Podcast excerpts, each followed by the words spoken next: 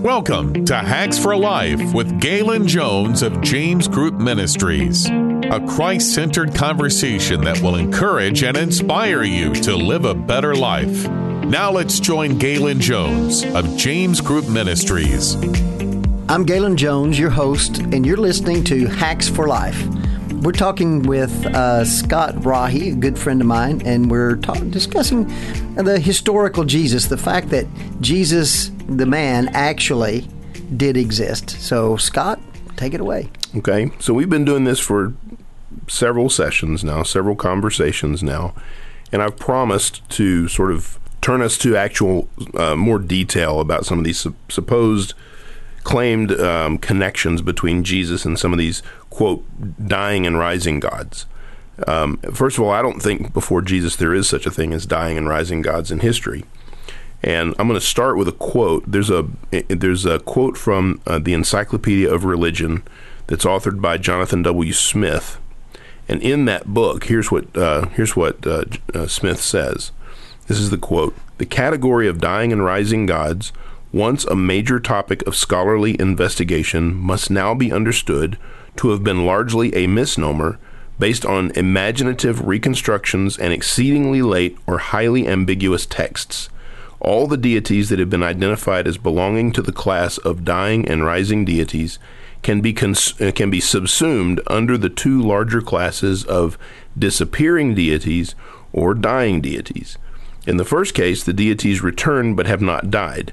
In the second case, the gods die but do not return. There is no unambiguous instance in the history of religion of a dying and rising deity. Now, he means prior to Jesus. Mm-hmm. So there's not anything already. This guy's already saying, you know, the, Jesus doesn't depend on um, these earlier dying and rising deities because there aren't any earlier dying and rising deities.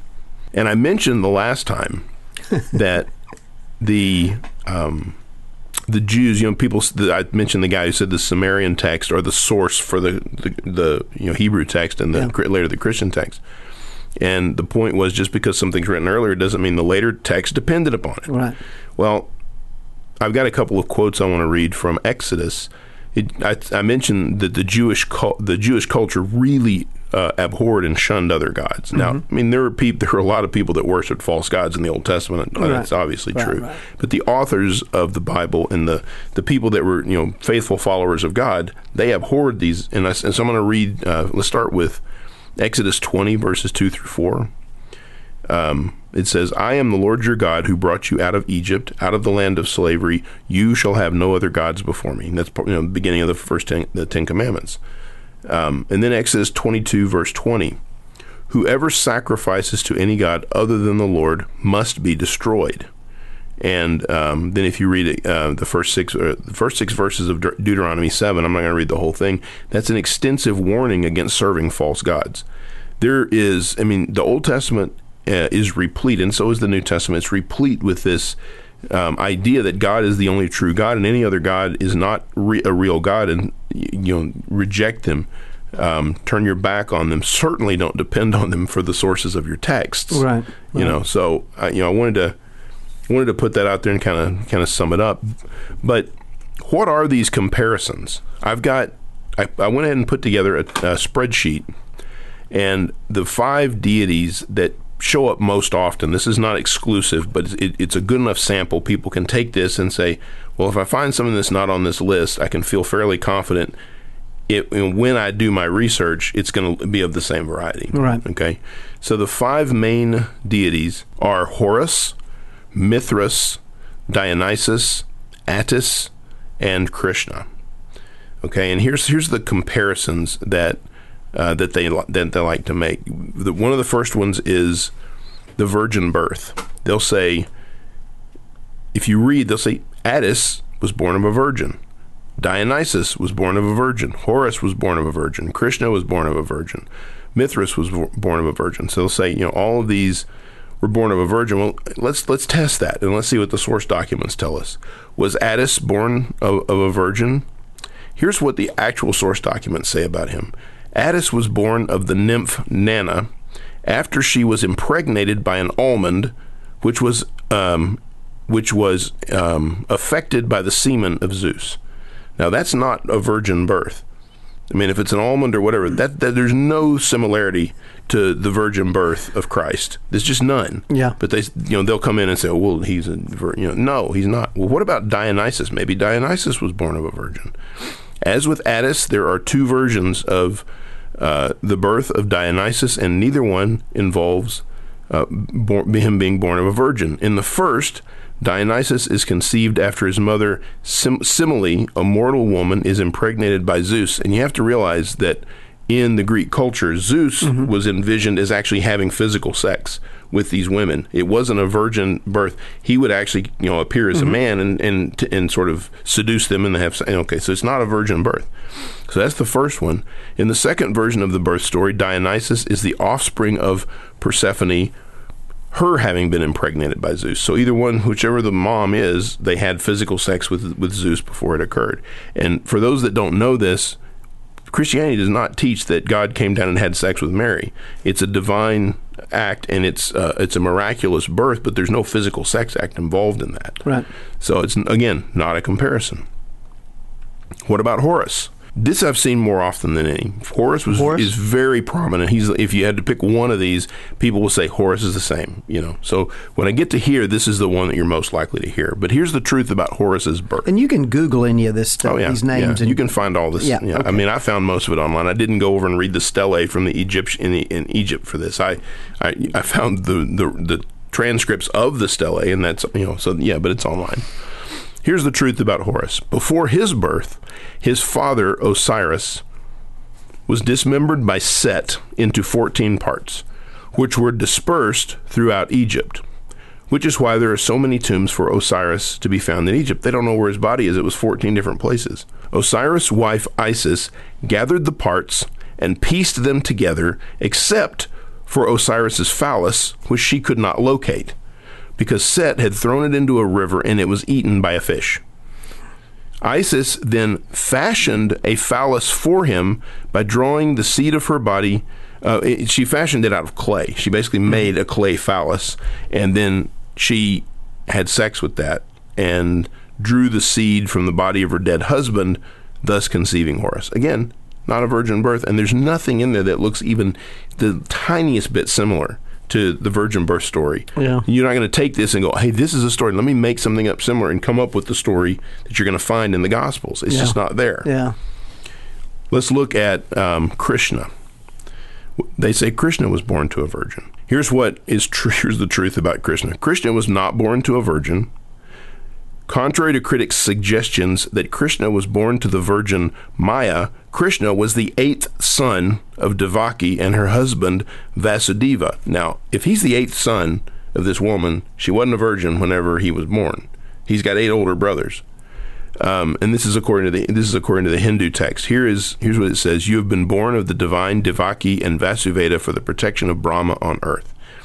It is true that with her previous seven, sorry, that when while her previous seven sons were born through normal conceptions and birth, Krishna's birth was said to have been miraculous, uh, in that he is said to have never entered the womb of Devaki, but was already there in her mind and heart. But she was never a virgin, or she was at some point, but not when Krishna was right. conceived. She already had brothers. That's Yeah. hard to. Yep. So let's let's go last to Mithras. He's a fairly popular Roman deity. Um, here's the truth about that. Not was he born to a virgin? Not only was Mithras not born to a virgin, he was not born of a woman at all, but rather he emerged from a rock and in proximity to a wild bull, which critics choose to liken to the Christian manger scene, complete with lambs and oxen. In the religious text and in the earliest reliefs depicting his origin, Mithras is seen emerging from the rock as a fully mature being. So, on the first line, the comparisons about the virgin birth, I think we can say with confidence that there's no comparison.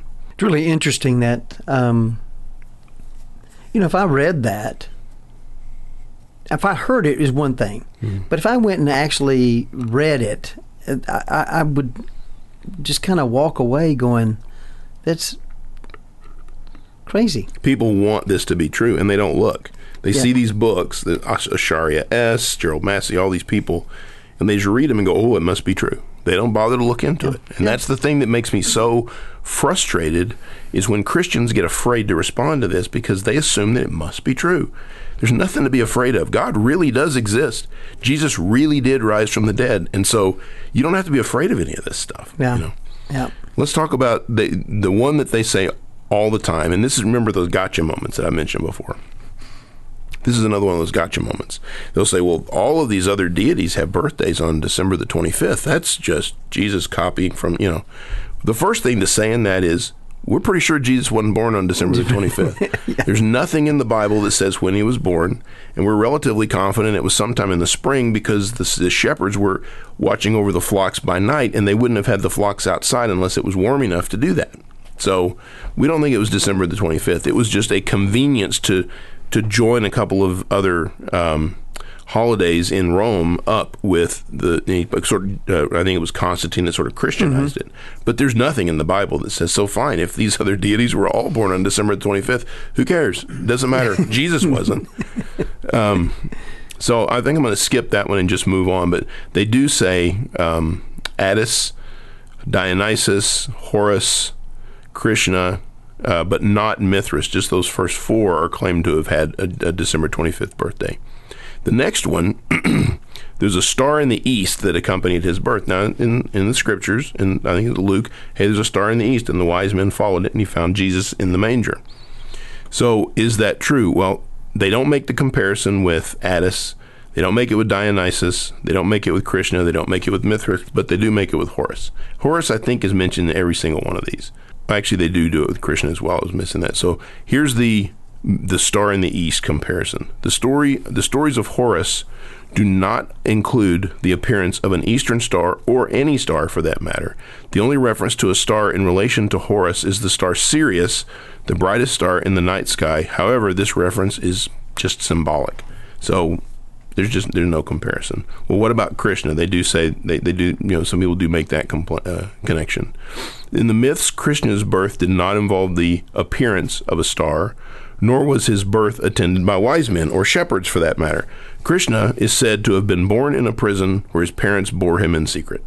So, again, no, nothing that is, is any But sort of. prison is kind of like a manger. Yeah, yeah. Let's not do that. You might confuse some people. Okay, what about what's the next one here? The next one is upon his birth, three kings came to adorn the newborn Savior. The first thing I would say in response to that is the Bible doesn't tell you how many wise men or kings came. He just says wise men. So there's nothing about three kings. So get that out of the way to, to begin with. So the, who is it that's, that is said to have a similarity? Again, it's just Horus in this case. Here's the, the truth about that. In the myth of Horus, no mention is made of a visitation by three kings. That's enough. We looked for it. There's not a single reference in the source documents. So they just somebody just made it up out of whole cloth. I don't know who, but one of those Gerald Gerald Massey, Acharya S, one of those guys, the Zeitgeist movie. I know it's in the Zeitgeist movie. There's a claim that these other dying and rising gods had a mother whose name was Mary. Who, which of the gods uh, do they claim? Which one would you guess? You would guess it was Horus because that would be right. Because everybody, it's usually Horus, and, further down, it's fewer and fewer other gods, but it's always Horus. Here's the truth about Horus's mother.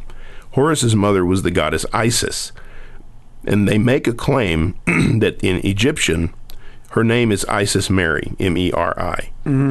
No, and, and as you begin looking into it, nowhere in antiquity was she ever called Isis Mary. She was always called Isis. But they'll say Isis Mary. Ooh, Mary, the mother of Jesus. Mm-hmm, mm-hmm. There's no such. There's that. It's just false. And it's when you go through this, you think to yourself, what kind of a person would be so willing to be so just just not to care about the facts? Yeah. You know, because somebody somewhere started this, and they had to believe either they diluted or they just had to be doing it for profit or I don't know what. But it's it it boggles the mind that someone would just go out and just make a weird claim like it's like I would go out and say Bigfoot's in the next room. Well, you can go look and he's not in there. Well, I'm just going to announce it and Yeah. hopefully somebody's going to believe me. I you know it's like you know How, how, I mean, that happens a lot today. You know, somebody will, there'll be a remark made on Yep. uh, uh, by a commentator on television, uh, multimedia, or whatever. Right. And people will take it and run with it, and then it's like, oh, that, that's that's fact, and Right. it's really. Uh, uh, it seems to me now part of that is you know, I probably didn't pay a whole lot of attention to a lot of stuff when I was a kid, but it just seems to me Yeah. like this is just part of the daily routine right now. You really don't know, uh, you know, the the um, uh, postmodern era. You know, the, the the one of the themes was you know, truth is relative, um, Right. and it really seems like well. Your truth might be relevant, relative, but not not in the real world. I mean, uh, wow, yeah, because some of that's just really hard to believe. What what is it about? I don't want to take us off. I don't know why Horus is so prominent, but that's whenever I first heard about this. It was in the the, the Religulous movie that Bill uh, Maher did, and I think I talked about that before, where he's talking in the he, there was this this um, ancient Jerusalem theme park or whatever in Orlando, and people were replaying kind of the Passion and everything. And there was a guy. There they always had an actor that was dressed up as Jesus, and he's so Bill Maher's interviewing Jesus effectively, and he says, "Well, what do you do about these ancient, you know, Mediterranean myths that dying and rising gods from before Jesus?" And he goes, "Well, I've never heard of that." And he goes, "Oh yeah, Horus." And then immediately he shows the screen and there's all these comparisons.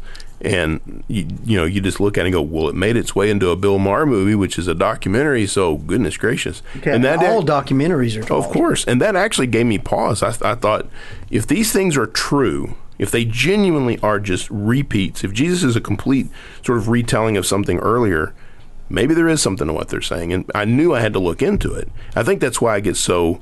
Um, I get so energized by this because I don't want anybody else to see this stuff and just be, uh, you know, it- Taken it, captive. It, can scare people. Yeah, you know, it yeah. can make you either run the other way or make doubt your faith or whatever. And it is so full of baloney. It's not even funny. Yeah. So let's do the, this next one. I'll try and go through these pretty quick. The next claim is that Horus uh, was born in a manger, and he was born in, in the house of bread, which is translated in Egyptian as Bethlehem.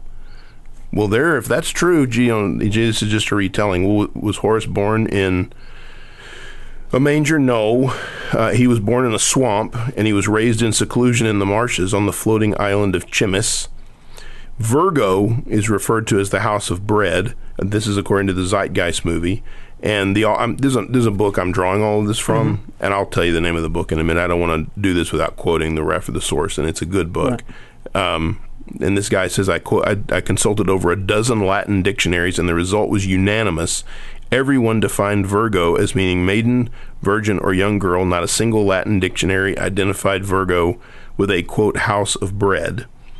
And so, House of Bread, Bethlehem, there's some similar, but there's nothing that is relevant for Horus about that. Yeah, yeah. So, again, it's just made up out of whole cloth. And I don't, I I feel bad when people do that, but try to convince some of these people that they're wrong. You just as soon convince somebody that they haven't been abducted by a UFO. It really is a challenge. Yeah. The next one is at age 12, he was known as a teacher. Um, this is only said of Horus. There is no indication that Horus was a teacher at age 12. In fact, his mother Isis raised him in secret, according to the myth, in the marshes until such a time as he was ready to claim his role as ruler of Egypt. Again, nothing in the source document saying this. At 30, he, be, he uh, began his ministry after being baptized. This is only said of Horus. None of the Egyptian texts concerning Horus includes a baptism. As a, matter of fact, what, what they'll say is he was baptized by Anup the baptizer, which John the Baptist, Yeah. right? It's got to be. There's no at, there's no reference in any of the Egyptian texts that where where Horus was baptized. Critics claim that Horus is said to have been hacked in pieces and thrown in a river. But this is what happened to Osiris, not Horus. Nevertheless, if someone wants to call that a baptism, he can feel free to do so because he doesn't understand baptism. As far as the uh, accusation that John the Baptist is a mere fa- uh, fabrication based upon Anup the baptizer, there is no reference of anyone named Anup mentioned in any accounts of Horus. So again, it almost seems silly that we're going through this list, but this list is important because you're going to hit these intractable people, and if your kid is talking to one of these folks, they're going to come home already persuaded that Jesus was just fictional, and if you're not prepared for that, you may lose your child. You don't want that. Well, I mean, not lose them, but suddenly they're not going to No, believe you, anymore. you, it's especially when it, uh, your kid comes home and uh, from college or you know from school and they've heard that Right. by some professor. um, they automatically the the professor, you know, what they say has got to be true. Right. And so I'll stop with this one. There's other ones on the list, but you can, you know, these these can all be researched individually. The last one was he was crucified, and this goes back to, I think all of the all of them except for, um, is it yeah the only only one that is not set up is Mithras, but everybody else it's it is set up. So with that with Attis was Attis crucified? Well, there are six different death accounts of him. I think it's six. It may be more, but at least six. Um, the first one, he falls, uh, according to Ovid, Cybele falls in love with Attis, makes him her priest, demands chastity of him. However, Attis falls in love with a nymph. Uh, angered, Cybele inflicts madness on Attis, by which he is compelled to castrate himself under a tree. From the flow of blood, flowers sprout up in the soil, and Attis is turned into a pine tree. Now that is not that is not a crucifixion.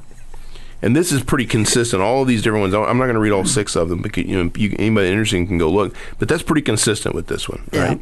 Yeah. So, what about Dionysus?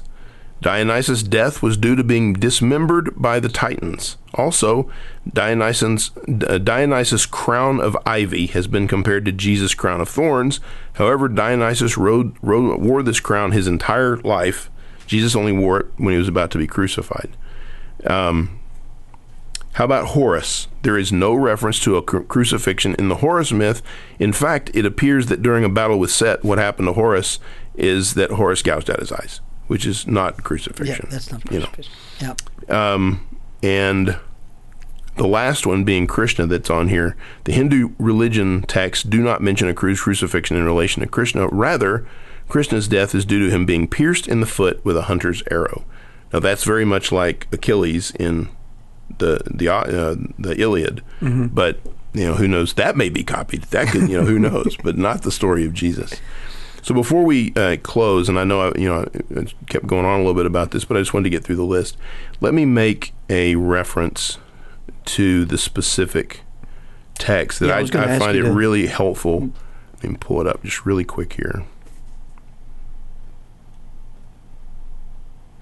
I found this online. I've not seen a physical copy of it. It's probably out there, but it was a PDF. It's called a sure, a sure foundation answering the charge against Christianity, and the author's name is Michael Sturgulewski, S T U R G U L E W S K I, and it says it can be reproduced and, dis- uh, and distributed is not for sale. I find it to be. I, I have found it to be an incredibly helpful text um, going through this, and this is the these comparisons. He actually goes through each one of these and says, "Here's what they say. Here's what the document." He, it's several hundred pages long, so I would recommend. You know, I get.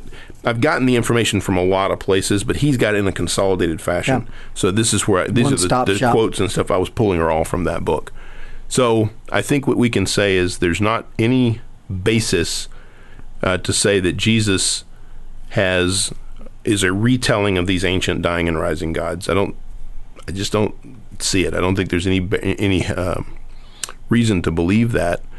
So where I want to turn now, starting next time, is let's let's look a little bit more in historical writings. Let's just start start talking about Jesus in history, because when you start looking at Jesus, he's very grounded in history, and so we're going to turn away from this this dying and rising stuff, but we still need to see if Jesus is a historical figure. Okay. So we'll shift a little bit, with stay stay on the same subject. Okay. Sounds good. I look forward to it. See you then. You've been listening to Hacks for Life with Galon Jones of James Group Ministries. The James Group is a nonprofit Christ centered organization that seeks to serve the community by offering skilled caring support for anyone in need. For help, call 972 243 4673. That's 972 243 4673. For questions and comments, email Galon at jamesgroupministries.net. That's G A L O N at jamesgroupministries.net. Thanks for listening. Join us next time for another Hacks for Life with Galon Jones.